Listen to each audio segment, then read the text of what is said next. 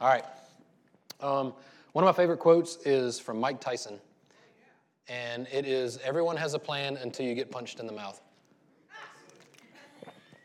I've always really liked that. I can't do the voice.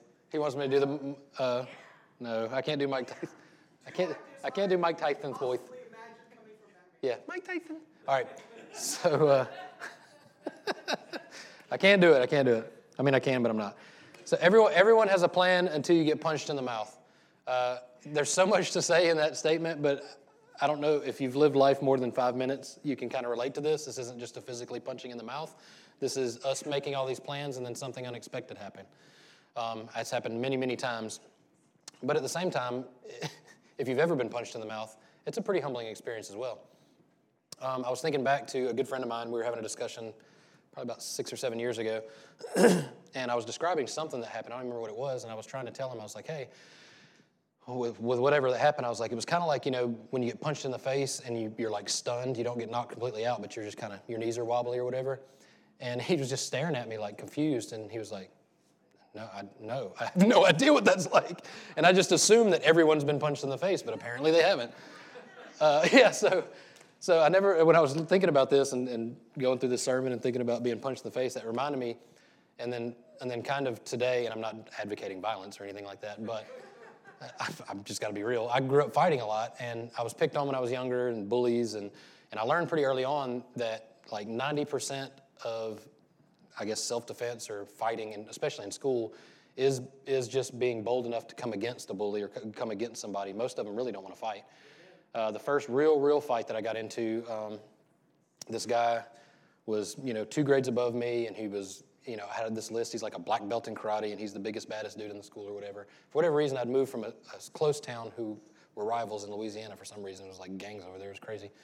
And I moved over there, and he had it out for me. He didn't even know me, and he just made up some story that I'd called him a name, and he just kept taunting and taunting every day. And it was the whole fear and intimidation thing. He was going to beat me up. He was going to beat me up. And uh, I didn't know how to fight. I mean, I'd been picked on when I was younger, and I kind of fought a little bit. But this was the r- first real fight that I remember being in. I remember it was like the day he came up to me in the lunchroom. He was like, "We're doing it today." And you know, they have the crowd that grounds, gathers around outside, and I go out there, and I was like, "Here we go." And I thought, I'm, I was really going over it in my head, like, I guess I just throw my fist at his face. That's kind of the thing to do, right? And so I just went out there, and that was what I did. I just, I hauled off, like, especially in middle school, everybody just, or the, the kids would just kind of bow up and like touch shoulders and like they wanted to fight, but they really, really didn't want to fight. Well, I wasn't going to do that. and so he did. He threw his arms down like an idiot, and I hit him right in his face. And, uh, and he fell down like immediately. And I was like, wow, that worked. Yeah. Yeah. so that's the way I felt. I was like, wow, I did that. Yeah. Anyway, uh, and so after that, after that fight, that was my focus. Not my focus, but that was my plan for the rest of like school life and growing up and being a guy when I was younger and I was lost, I wasn't saved or anything. So anytime anything would come up, I would just punch you in the face. like if it felt like it was going to get to that point, I had already been hit before in the face many times when I was younger when I got picked on and beat up. So I didn't like that at all. I knew that was bad. And so I thought, well, this works as long as I get the first hit. Usually they have that feeling that I was trying to describe to my friend and they get stunned and you just keep hitting until they fall over. So it worked really well until, until, right? Until uh, we'd moved over here. I was living on Dauphin Island and this was junior year, I think. Um, and we went to a party um, and a bunch of things transpired before that that, that were leading up to this fight with this guy over a girl. It was dumb. The whole thing was dumb. All of it's dumb. We were dumb kids. And, uh, but it happened, and, and this guy came up to me and, and at this party and started saying things to me, and he did the thing where he throws his arms down and kind of bows up, and I was like, I got him. and I reared back to hit him. Well, I didn't know his like grown man cousin was behind me with his shirt off, and he grabbed me before I could ever throw a punch, and like eight guys jumped on me, and they beat the mess out of me, like badly. And I'm swinging. I don't even know who I'm fighting. I'm just trying to fight everybody, and and finally, this bouncer guy, I don't even know who he was, and he grabs me and throws me up against the wall. He's like, You need to get out of here. They're going to kill you. and I was like, No, I'm going to get him. And then he picked me up off the ground and pushed me up against the wall. And he said, and he got my attention then. He said, You need to get out of here. They're going to kill you. I was like, Okay. so he put me down. And I walked out, and I'll never forget. It was a long walk and dark. It was kind of way out in the middle of nowhere. And those guys caught up to me out there. And uh, whichever one, the whoever was behind me, I did catch him in his nose and busted his nose but when everybody jumped on me, well, he found me. And as soon as, as soon as he found me, I turned around and he clocked me in the jaw, and that feeling came back. and I spun around and I hit the ground. And I remember thinking, I might die right here. Like this is this is bad. Nobody's out here. This is dark. My one friend that was with me, he and he was 6'4", like 250 pounds. He picked him up and threw him in the woods. This is a big dude. And uh, I was not invincible that night. I learned very quickly that I could not beat up anyone. Um, but I did make it. I was saying all those prayers that you do when you're in trouble, like, Lord, if you'll just get me out of this.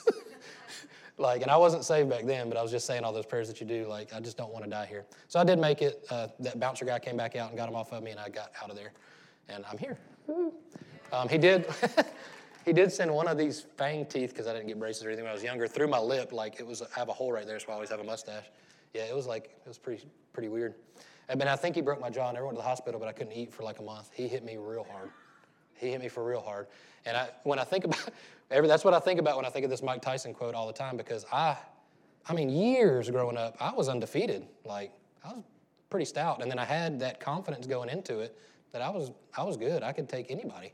I thought, you know, young and ignorant, but I always think about that. Like I had a plan this whole time. I was like, i got him. He threw his arms down. I'm good. that did not work out at all that night.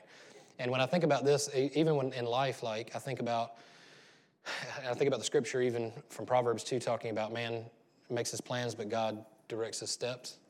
We all have plans, right?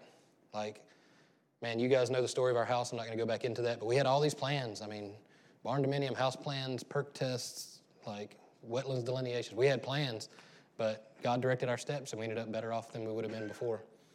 Um, I think about us and our, you know, our small family church, and I think about Gabe and Kelly and y'all's plans coming and not knowing what's what's going up. But I, I know that with God with you guys, He's directing your steps. I just think that's a really cool thing. Um, I think of Tiffany. I know Tiffany. You, I'm sorry, I use people as examples here. You guys that joined last week, y'all are fair game. Um, wait till I get to know you a little bit better. All right. So I know I know Tiffany. You probably weren't planning on a career change anytime soon, and, and, and not at all. But that happened, right? But God has directed your steps, and you're, you're in a place where you're learning new things and you're doing something different, and, it, and it's working out, I hope. Um, yeah, so do I. Tiffany's like, I hope so too. Good deal. But the, the thing about it is, I, I love the way that God puts it, and it's, it's, very, it's very graphic, but it's, it's very clear of how close God is. He says, even if you go and join yourself to a harlot, know that I'm going with you. It's not to say that that's okay to do those things, but he's saying, I'm so close you can't shake me. It doesn't matter what you do. And we've got our daughter's thinking about going to college. She's trying to decide what college to go to, trying to decide what career she's going to go into, and all these different things. And I want her to make a good decision. I'm trying to give her as much knowledge as I have, which is very limited because I dropped out of high school. But I try to give her as much knowledge as I have as far as the workplace and what I want her to do. But no matter what her decision, I know that the Holy Spirit goes with her wherever she goes. Whatever career she chooses, whatever college she goes to, God goes with her. That's hard for me because I'm a dad. I don't want to go with her. But I know that God goes with her, right? So I think with this whole Mike Tyson statement about being punched in the face, sometimes we, we have these plans and we think that everything's going to work out. And then it, it's not that it's not going to work out, it's just that it changes. And sometimes that feels like a punch in the face. All your plans go, wait, this isn't what I was expecting. Man, I don't know about you, but have y'all heard of, uh, what's, it, it called? COVID? Is it called COVID? Y'all heard of that? I, I hear about it every once in a while. COVID, something, something, yeah. It's a video game. I mean, I don't think anyone, any one of us were prepared for that. I mean, I don't know that anyone is prepared prepared for the, the ramifications of what came from it. And I'm not going to go into detail about any of that stuff, but just, thank you. But but just only I will say this. Wanted to say that we're we're in, in an, an interesting season in in life in the world.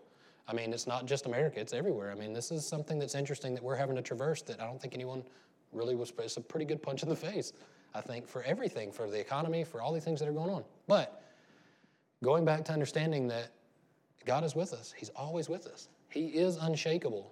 He is not taken off guard. He's not like, oh no, this happened. He knows, He understands. And I think that when we when we really dig deep into the heart of God, not just trying to figure Him out, I think that's the difference. Not just trying to figure out why he's doing what he's doing, but understanding and trusting that he knows the best what's best. I think when we get to that place, we cannot be shaken by these times when we're kind of punched in the face. That we can we can walk through because it's not just hey, let's draw out this big chart and it's going to work out this A is going to always be A, B is always going to be B. No, you may have to jump to C and then back up to B again because God's got a better plan. Um, I love the message version of the scripture. It's Matthew 11, 28 through 30. It says, Are you tired, worn out, burned out on religion? Come, come to me, get away with me, and you'll recover your life. I'll show you how to take a real rest. Walk with me and work with me. Watch how I do it. Learn the unforced, unforced rhythms of grace. I love that statement. Learn the unforced rhythms of grace. I won't lay anything ill fitting or heavy on you. Keep company with me, and you'll learn to live freely and lightly. Who in here wants to live freely and lightly? I think we all want to live freely and lightly. How do we do that? He gives us there. Learn the unforced rhythms of grace. We look at these cycles. We have seasons. It starts to cool off. We get excited. Yay, it's cooled off. Now it's too cold. I wish it was warmer, right? We're, we're always unhappy, right? And then it's warmer, and we're like, oh, it's so hot. I wish it'd just cool off. Well, thank the Lord He's given us seasons so that we have something to look forward to, right? Same thing, like, I'm exhausted because because I'm old, and even, even, no, not. Even though, uh, even though Fred's body's not wearing away, mine is. So we're, that was an inside joke from the other day. So we're, uh, we have all these things and we, and we get way down and then we, we look to scripture and we go, well, well, how is this going to fix everything? And I think that it's not just learning the things that we need to do as far as step by step, but understanding that there is kind of a cycle that we're going through every day. We get to like power down at night, some of us, for, for a little bit, and then we get to wake up and it's a brand new day. Something I heard uh, uh, a pastor say one time I was listening to he said, we, we, all of us have these some days. We're going to do this someday, right? And I, it, it, stuck with me for years. I don't remember who it was. Apparently, it didn't stick with me enough for me to quote him. But um, he said, "Your someday is today." And that's not. That sounds good for a motivational speech, right? But really, it's it's real. This is your life right now. This is the life that we get. Um, when we were praying this morning, I was just thinking about, man, I've got breath. God gave me this breath today. I have an opportunity to, to give His word and to talk to people today about Him and, and share the good news of the gospel. What, a, what an honor, what a, what a beautiful thing. He, God didn't come just to give us some new stringent version of His law, He came to give us life and give us life more abundant. When, when Jesus died for us and he, and he ascended and then sent His Holy Spirit, it was so that He could have a restored relationship with you. Like that was His goal we, as I know as Christians, and when I first started going to church, I always heard this this kind of pattern. It was always whether it was unspoken or blatant. It was we need to get people saved so that when they die, they get to go to heaven. That's awesome. I hope that everyone goes to heaven when they die and see it in its fullness. But that's not the gospel. The gospel is God loves you, and He wants to be with you, and He wants a relationship with you. So much so that He gave Jesus so that He could have that. So the goal for the Christian is to restore the relationship with God and people. That's our goal. When, when he talks about the kingdom of God being at hand, that's what he's talking about. He's saying that you and I carry the power, and he even says, Go. And you, when you say someone's forgiven of their sins, their sins are forgiven, not because you carry the power, because you carry the Holy Spirit. So when you say those words and they believe it, it becomes a reality to them. People talk about, well, was Jairus' daughter, you know, dead or asleep? Doesn't matter. When God says she's awake, she's awake. If she was just sleeping, she could have been dead or sleeping. Doesn't matter. When God says something, it happens. And when He give, when He gives, oh man, this is good. I'll amen myself. Amen. I hadn't said it yet. When He gives you the Spirit of God and you speak to someone and you give them the good news and they believe it, it happens. It becomes a reality to them. That's the kingdom of God being at hand. You're not just trying to catapult them out of this world. He says, I don't, I don't wish that you, could, you leave this world. I don't wish that you guys leave this earth. I just want you to be one as we are one. Jesus is saying, I want you to know God like I know God. And not only that, I'm going to make a way so that you can know God like I know God. So that you can ask Him for anything and He'll give it to you. The, the, the thing, the thing that I love about Jesus' life when we look at it in the big picture, we talk about the meta narrative of the Bible. Um, you have to look at the big picture. There's a big picture going on here. You can take scriptures and use them out of context and try to fit different things in different areas or support an argument or something like that. That stuff frustrates me. Look at the big picture. God loves you. From the beginning to the end, from the very beginning, He loved you. He walked with us in the cool of the day. He wanted to be with us. We screwed that up. we messed it up. But not only that, He followed us out of the garden. And he chased us down in Christ and said, No, you guys couldn't hold up your end of the bargain, this whole blessings, cursings things of the old covenant. Oh, we did good. You get good. Oh, you messed up. Wrath. Okay, we repent. Okay, you're good again. Okay, we messed up again. What are all these golden calves? Wrath. we leave you for five minutes. so we have this cycle in the old covenant, and he says, okay, well, you guys couldn't hold on uh, that end of the bargain. I'll make a new deal, and I'll shake my own hand. I'll become a sacrifice for you. I'll, I'll, I will make the best bargain ever. I'll, I'll make myself a human so that I can see what you see, feel what you feel, hear what you hear, take all that sin and place it on myself, take all of the, the filthy, dirty things that I can't be around, I'm going to take them upon myself so I can take them off of you and give you my righteousness in exchange. What a deal. You remember those commercials when people's heads were like, what a deal. How, like, every time I think about it and talk about it, I think, wow, like how good a deal that is. How did I push that off so long thinking that I wasn't good enough? I 100% wasn't good enough. But what I didn't understand was how good he was. I've said this before. People told me how bad I was growing up when I would go to church. They, they were pretty quick to point out how bad I was, and I didn't need them to do it. I knew. I, I didn't know much about God, but I knew how bad I was. What I needed to know was how good God was. And I don't think that it was ill intentions. I think people with good intentions were trying to help me see how bad I was so that they could show me how good God was. But it was very, un, it was very unbalanced. It was very, it was very sin oriented instead of Christ oriented. And the problem with that is, it's, I'll say this, and I'm trying to teach my kids how to drive and, um, and even ride four wheelers. They rode four wheelers yesterday, trying to teach them how to get through a mud hole and different things like that. And they did pretty well. I was pretty proud of them. I, was, I wasn't around them the whole time, but they showed me some videos. They were doing pretty well. Um, anyway, so if if your only goal is to not like go in the ditch, have you ever enjoyed driving like that? That's not very enjoyable if all you're doing is stressed, stressed out about the ditches. The joy, I love driving. I love vehicles and different things like that. The joy of life is living life. It, it doesn't mean that sin's not an issue. It doesn't mean that sin's not something that we need to address. It just means that that's not our focus. You, you will have problems with whatever, I don't say you have problems. You will be consumed with whatever you're focused on. Focus on sin, you'll be consumed with it. Focus on Christ, you'll be consumed with him. Sin will become less and less of an issue. That's how new life works. I'm getting way ahead of myself. All right, listen to this. Colossians 2:11 says, "In him you were." Now listen to the tense here. Listen to the words. I'm not going to try to teach you English or anything like that. I do that to my kids too, and they, they love it. They love learning English. Um, but My kids are going to kill me. I keep messing with them. All right, Colossians 2:11. In him you were, see the tense there.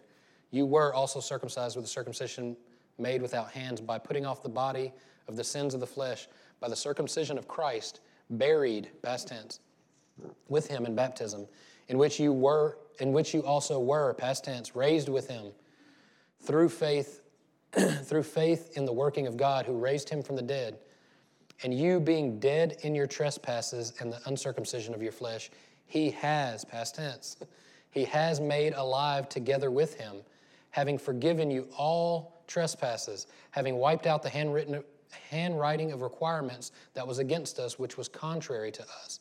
Listen, sin is like eating a, a piece of fake fruit. It looks good, but it doesn't taste good. It's actually poison. It'll hurt you. God's not some cosmic killjoy that doesn't want you to enjoy life. He doesn't want you to regret the decisions that you make because ultimately they're going to hurt you. Listen, the reason why He doesn't want you to be unfaithful to your wife is not because He don't want you to enjoy a, a sexual experience. He doesn't want you to be murdered because you cheated on your wife. He doesn't want you to be unsatisfied because you think that you're going to find satisfaction in sex alone. You're not. I'll tell you, you're not. That's not what that's about. The, I mean, we, that's a one example, but you could go on and on. Any sin that he's trying to keep you from is for your good. It's not to make you unhappy or not have an enjoyable life. Listen, if, if you've ever really understood new life in Christ, you will see how much better it is to be drunk in the Spirit than drunk in alcohol. You'll see how much better it is to, to have a good relationship with, a, with one wife than trying to find some satisfaction in just some acts that you do with strangers. I'm telling you, everything that God has for you is leaps and bounds above anything that you could try to manufacture yourself. Most, if not all, sin is us trying to shortcut the Holy Spirit for something God has promised you already. Amen. Let me say that again. most, if not all, of the sins that we would try to do on our own is us trying to shortcut what the Holy Spirit and what God has for you, which is much better than what you're trying to manufacture yourself. Sorry, that was a sidebar. Do what? Yeah, yeah. Turn, the, turn these rocks into bread. I don't have to. My, man doesn't live on bread alone. I have a God that gives me bread all the time. Same thing with the woman at the well. She's like, Oh, I want this bucket that you're talking about because I want this living water. I'm Him. I'm the guy you need. I'll give you water that will never run out. You don't need buckets anymore. I mean, it's over and over and over in Scripture that God is saying, Listen, I've got something better for you than what you think you want. Here's another thing. This is way sidebar. Your opinion of yourself is even less than God's opinion of you. Most of the time, uh, that was a weird way to say that. Let me back up. Um, God's opinion of you is greater than your opinion of yourself, even. Most of the time, we're our, most, our, our worst critic. Now, we, we're pretty good at criticizing other people, too, just being honest. But we're usually our, our own worst enemy as far as criticizing what we do. What do you do when you look at a picture of yourself, right? You zoom in and find, where am I? How do my teeth look? Is it my good side? Is my shirt right? You know what I mean? We are our own worst critic, and that's just image. You want to dig down deeper into personality, giftings, um, whether people like us or not. You know what I mean? We, we will beat ourselves up about that, and God fixes all that when He says, I've got the greatest opinion of you. You are my son, you are my daughter. I knew you in your mother's womb. I could count the hairs on your head. I know everything about you, and I love you. Even the messed up parts, I love those parts too. I'm going to help you. We have to see that, that the greatest opinion of you is of your Creator. All right. having forgiven us, having forgiven you all, all, all trespasses, having wiped out the handwritten requirements that was against you, was contrary to us, and he has, past tense again, taken it out of the way. Having nailed it to the cross, having disarmed principalities and powers, he made a public spectacle of them, triumphing, triumphing over them in it. So let no one judge you in food or drink or regarding a festival or new moons or Sabbaths, basically rituals, man made rituals, which are a shadow of things to come, but the substance is Christ. Let no one cheat you of your reward. Man, what a statement that is.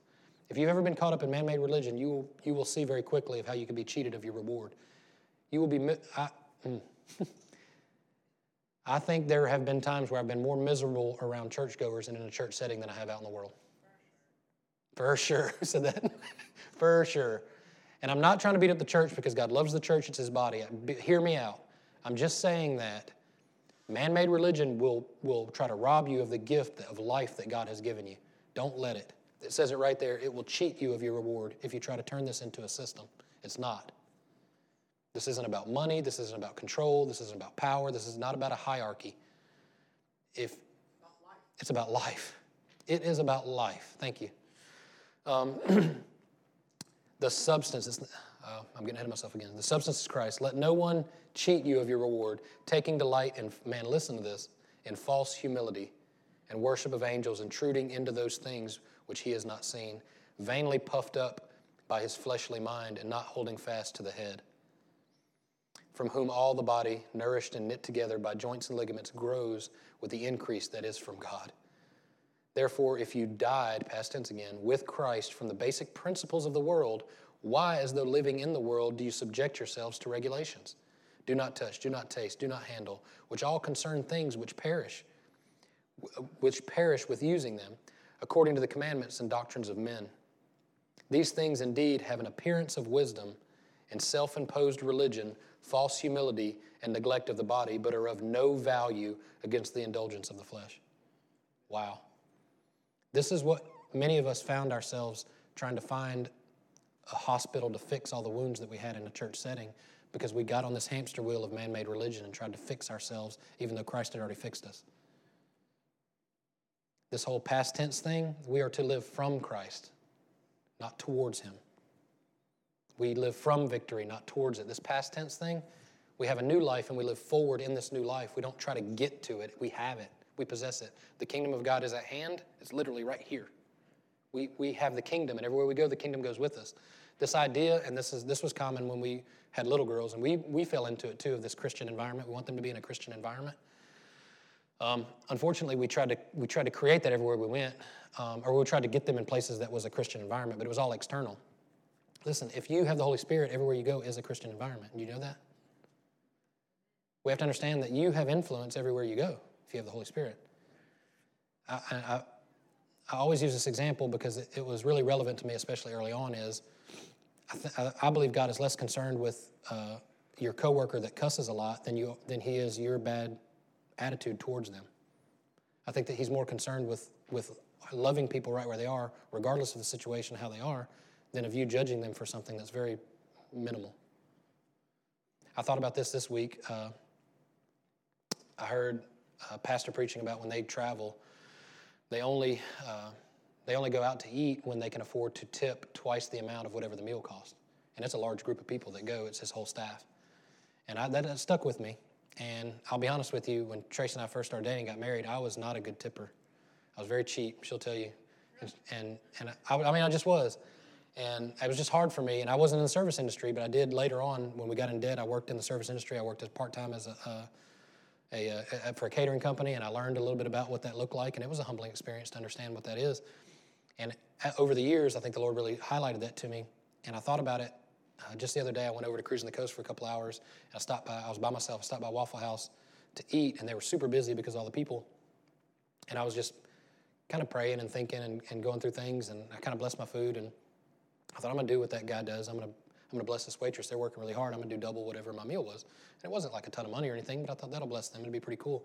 And I, I am better at that. It's not just the other day, but we did, I, am better at tipping people. And I encourage you to do the same thing. But I thought about that about how in the service industry, when I hear people talk about a lot of churchgoers after church are some of the worst people that they deal with, that breaks my heart. That really breaks my heart. And here's what I want to encourage you. I, I think it's good that we bless our food. Bless your food. There's nothing wrong with that. But even more than that, I encourage you to tip well because I think that God is delighted more in that than He is just us doing something ritualistic as far as Lord, just bless this food. Thank Him for the food. There's nothing wrong with it, but just doing that, I think there's I think there's more substance to it. Talking about substance here, and and really reaching out and blessing someone else, and for someone that's having a hard day, an extra 20 bucks makes a big difference, or 30 bucks, whatever it is. I mean, could change them, and even if it's not money, if you just love them or share or pray for them, yeah.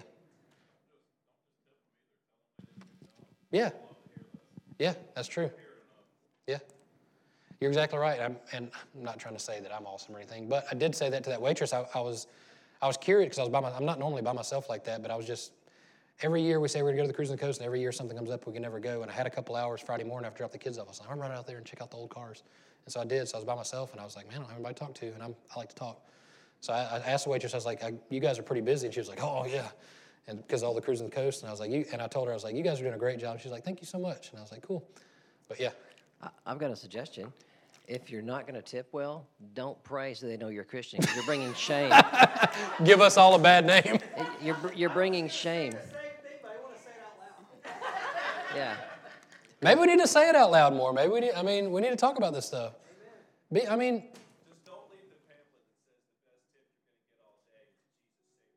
Oh my gosh. Don't get me started on tracks.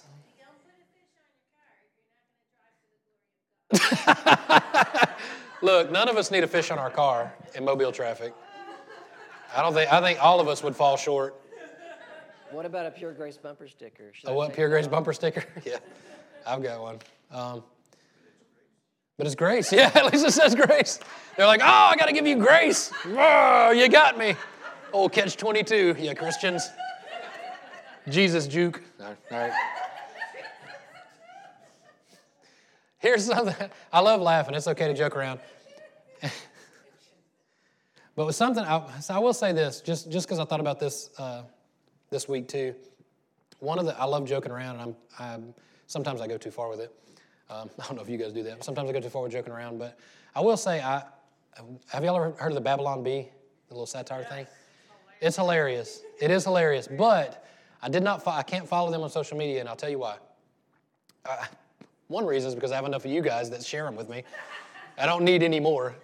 And they are funny, and some of them are actually make some really good points. But I, my only fear of that kind of stuff, and I'll, I say that about me, it may not be about you, is that I get too comfortable poking at the church and sarcastic, and it can get, it, it's, it's a very slippery slope because we are the body, and if someone was making, uh, we're the, we're the bride of Christ, if someone was poking fun at my wife, even if it was funny and it made sense, I'd be upset about it, right? So I, I got, I got to kind of balance that. So I'm not saying don't send them to me, just be easy. just, but the thing is, I, I don't want to get, let me how can I put this? I don't want, I don't want to lose really the awe of God either. I don't want to make light of something radical that's happened. It actually happened this week, um, and Buddy's not in, so I can so I can pick on him. Buddy was was joking around about somebody interpreting dreams, and it, it was in the we had just joked around about something else. He wasn't joking. He was really had a dream, and he was going to have somebody interpret it. And I was like, and I laughed, and I man, it crushed me because he was like, no, seriously, I had a dream, and I had you know so and so interpret it, and I was like, oh my gosh, I feel like such a jerk. I thought he was messing with me, and I know for sure. I mean, I you know me. I know we have dreams and visions, and anyway, that really hit me hard, and it reminded me of that same thing. We need to be careful with that. Like we need to. I mean, have some wisdom about it. I'm not saying you can't joke around. We can joke around, but like I said, we are the bride of Christ and we're the church. Be careful poking too much at the church. I don't think God's too crazy about that. All right, I'll move on. Step on my own toes up here. Um, God desires mercy over sacrifice. This, this, he said that to the Pharisees when they came up to him and they were getting on to him about feeding people on the Sabbath and doing these things that were unlawful.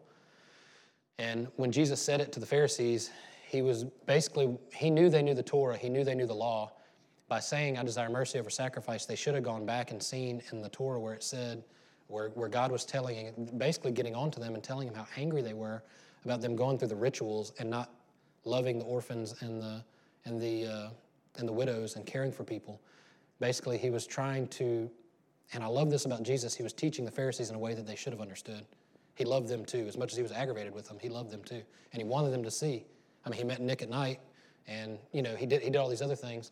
But he, he wanted them to see too. And so when they came at him, he didn't just get angry and just shove them off. He gave them something to chew on. They just didn't chew on it. They came back and attacked him again, unfortunately. But that same sentiment is, is for us today. He, I desire mercy. I desire you to put, and, and just like the Bible tells us, to put our faith in, to show me, show me your faith, I'll show you my faith by my good works. We are to put faith in action. Love is not passive, it's, it's aggressive, it's real. We, the whole living from Christ, these works that we do, that's uh, sometimes a dirty word in grace churches. It shouldn't be. We work from grace, not towards it. We work from Christ, not towards Him. We have works, we have stuff to do. Thankfully, grace has taken all the junk that we had self centered around us, coming getting resaved and rededicated every Sunday. You can push all that aside because it's done. Remember all the past tense? Done. Boom. Dead as doornails in Christ. If you were born again, you're born again. Stop trying to get born again again. Get about the business of reaching people and loving people. Your calendar just got cleared up. Stop going, oh Lord, please forgive me for this. He doesn't say, ask for forgiveness of sins over and over again. He says, ask for forgiveness of sin one time. He says, confess your sins one to another. Don't get those two mixed up.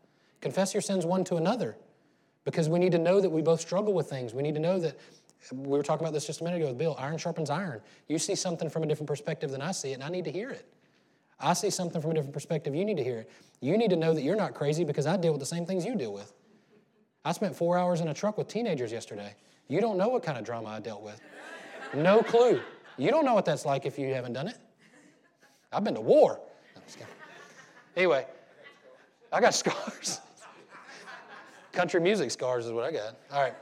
So I'm just saying, no, I digress. So, no. Know, know that.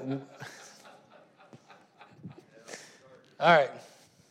I got to focus. I'm already over a little bit. Mercy is receiving something you don't deserve.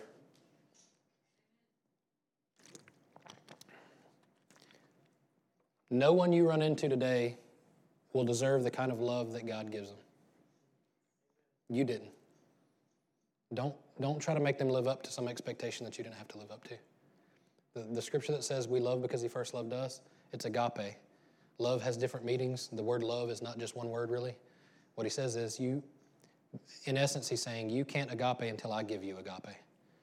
And you can't give away $10,000 unless you have it in your pocket. You have to receive unconditional love to give it. You don't possess the power to love someone unconditionally. I hope that frees you. Not, don't, I don't want to bind you, bind you up with that. I can't love my wife properly, but God can help me love my wife properly. I can't love anyone else or, or be good enough for anyone else, but, but God can help me do that. Because He gives me a love that's different than my kind of love. Our love is conditional. You do for me, I do for you. I call it hustle. It's what I knew growing up. Growing up, it may, it may not say it, but if someone's nice to you, they, you, you owe them something. That's not agape. That's conditional. Unconditional, yeah. I get it. He, get, he did the you know what this is? Hmm. someday. Is the Godfather. And what's funny is, uh, who said that? It was uh, Bill. No, it was Brando, not the real guy, but Bill uh, Bethel. Bill Johnson. Bill Johnson said we've treated uh, God the Father like the Godfather. And it's ridiculous. He's God the Father, not the God. He's not waiting for you to repay him anything. He's given this freely so you can give it to everybody else. The thing about the good news, and I'll wrap up with this the thing about the good news is exactly that it's good news. You don't have to convince anybody of it, you just need to give it to them. Throw it, like he says, cast these seeds. We all, get, we all get hung up on what kind of soil it lands on, and we shouldn't even get hung up on that. Cast the seeds. You can't make the increase anyway, it's God that makes the increase. The only thing he's talking about the different types of soil is so you don't get discouraged. That's all. Don't get caught up in it. Throw the seeds. You can't make the increase anyway. Keep throwing the seeds. That's all he's saying. When, what I love about the good news is this reminds me of my, my latest position when I moved. I worked 18 years um, at Mobile Paint, work, selling paint and equipment. And when the time came for me to leave, I stressed out because I was a high school dropout with no formal education, no other experience in anything but paint and paint-related products. Um, but I, I, uh, but the Lord worked that out for me as well, and I got a position with another company. Well, when I was working in sales at, at that company, we had to do the whole sales thing, and I'm not a salesman necessarily. I didn't even want to go into sales because I didn't want to be a slimy salesman because I don't like that type. Like, hey, what can I do to get you in this car kind of guy. I'm not. That's not me. And I even apologize constantly when I feel that way when I'm in a conversation with somebody. Like, I'm sorry, I sound like a salesman right now. I apologize for it all the time because I'm like, that's not me. But what's beautiful about the company that I'm with, and I'm getting somewhere with this, is the company I'm with. We don't do cold calls. We don't look. I don't go out look for business. I don't knock on doors. The company I'm with now is it's a different model. We have equipment that people want and they need, and it helps their company. It's a pretty cool thing. I never knew this existed until I'm in it now. We, when I worked at the other company, we just sold things. With the company I'm with now, we're like on the cutting edge of technology. We have all the new things. We have the things people want. And the companies that manufacture it, we don't make anything, we just sell it. The companies that manufacture the things train us on it so that they don't have to deal with customers. So we're just in between. It's pretty cool. I, I see, I see the Holy Spirit all in it, but we're just in between these two entities. And people come to us looking for the, or they go to the manufacturer looking for the equipment, and the manufacturer sends them to us, and we show up, and we're like, hey, we're here to save you of all your troubles with all this great equipment. And not only will we sell it to you, but we'll walk with you through it, and we'll show you how it works, and we'll help you, and we're the whole nine yards. Like, we'll do the whole thing. The cool thing about that is it's win win. Uh, the example I always give is John Deere in Thibodaux, Louisiana. We sold a piece of equipment. They wanted to save at least 20% waste savings. They just don't want to waste. They have to pay to haul all their paint waste off. They wanted to save at least 20%. We said, we feel like we could do that. They said, well, we, if you can save us 20% waste savings, we will cut you a check for like half a million dollars for this equipment. And we said, and they said, we don't think you can do it. We saved them like 60 something percent waste savings. They had a, you know what an ROI is, return on investment? They had a return on their investment in less than a year. That's unheard of. They made that half million back in a year because instead of carrying off drums of waste, their waste that they would spray in a bucket at the end of the day, had just had thinner and paint in it would evaporate before they could haul it off. They had almost no waste. So they made all their money back, and now they're making even more money. And we made money because we marked the, the product up, you know, whatever. It's not a perfect example of the gospel, but you get the point. so we made a little bit of money too, and we helped, and I put food on the table, and everything worked out. But it's win win because our company wins, the manufacturer wins, the customer wins. We have this idea that someone has to lose. This is something I don't know why we get in our heads that you have to you have to twist somebody's arm and get them to get them to go to church.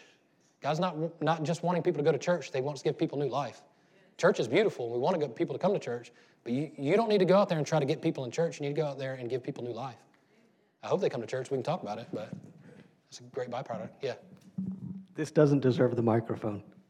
It's not a zero sum game. that did deserve a microphone. If you haven't heard, that's an old inside joke too. Zero sum game. So, last thing, I'm a bad pastor. Last thing, last thing for the fourth time. There was bad pastor. I'm landing the plane, right? Is that what they say? Um, there's a movie. I'll ruin. It's a spoiler alert. There's a movie that that uh, I won't tell you what the movie is. I'll just give you the example. There's a movie about. It's a really good movie though. Okay. It old it's old now. Okay, I'll tell you what it is. It's the, if I can remember it, it was the second, it was, a, Tracy's getting frustrated with me. It was the second, it was the second movie to the, God, I'm terrible. I don't remember the name of it. Anyway, this guy's living underground and he's saying all these aliens are coming. They go down there. This guy's crazy. And the whole, what is it? It's not red. Cloverfield Lane, 10 Cloverfield Lane. It's the second movie. Anyway, very good movie. John Goodman should win an Oscar. I don't know if he did. Go in there. It's John Goodman. He's crazy. And the whole movie is convinced, you're trying to decide whether he's crazy or not, whether there's aliens outside or not, but he traps these people in there. Well, at the very end of the movie, you're convinced he's crazy. And he is, 100%, he's crazy. But when she gets out, there are aliens. So it was something that I realized at the end of the movie, our mind has a hard time reconciling those two things. Either he's crazy or he's not, and there are aliens or they're not, but both of those things were true. The aliens were there, but he was crazy. like you'll see throughout the movie, he was he's off his rocker. But there were aliens, and I think it's the same way when we talk about the gospel. No one has to lose. It's not like this thing that you have to twist people's arm and you have to trick them into coming. Don't trick people into coming to church. They won't like you. Don't do it. It's not, that's not that kind of game. Cast the seeds, give the good news. That's it. Let, watch God with the increase. You don't have to see all the results. Stand up. I'll pray, and you guys can go eat and tip your waitress well, our waiter. Only, only pray if you're going to tip well. We did, if you learn anything today, don't bring us down with you. I'm just kidding. Zero sum game. Father, we just love you. We praise you. I thank you that um, you you didn't die to just give us some new set of laws that we couldn't keep. You died to give us new life. And you didn't just die, but you were raised to life so that you give us that new life. And just as you were telling us in the circumcision of our hearts, Lord, we have been given this gift of life. Help us to live it to its fullest. Lord, help us to see that our someday is today. Let us see that this Holy Spirit that you've given us is powerful.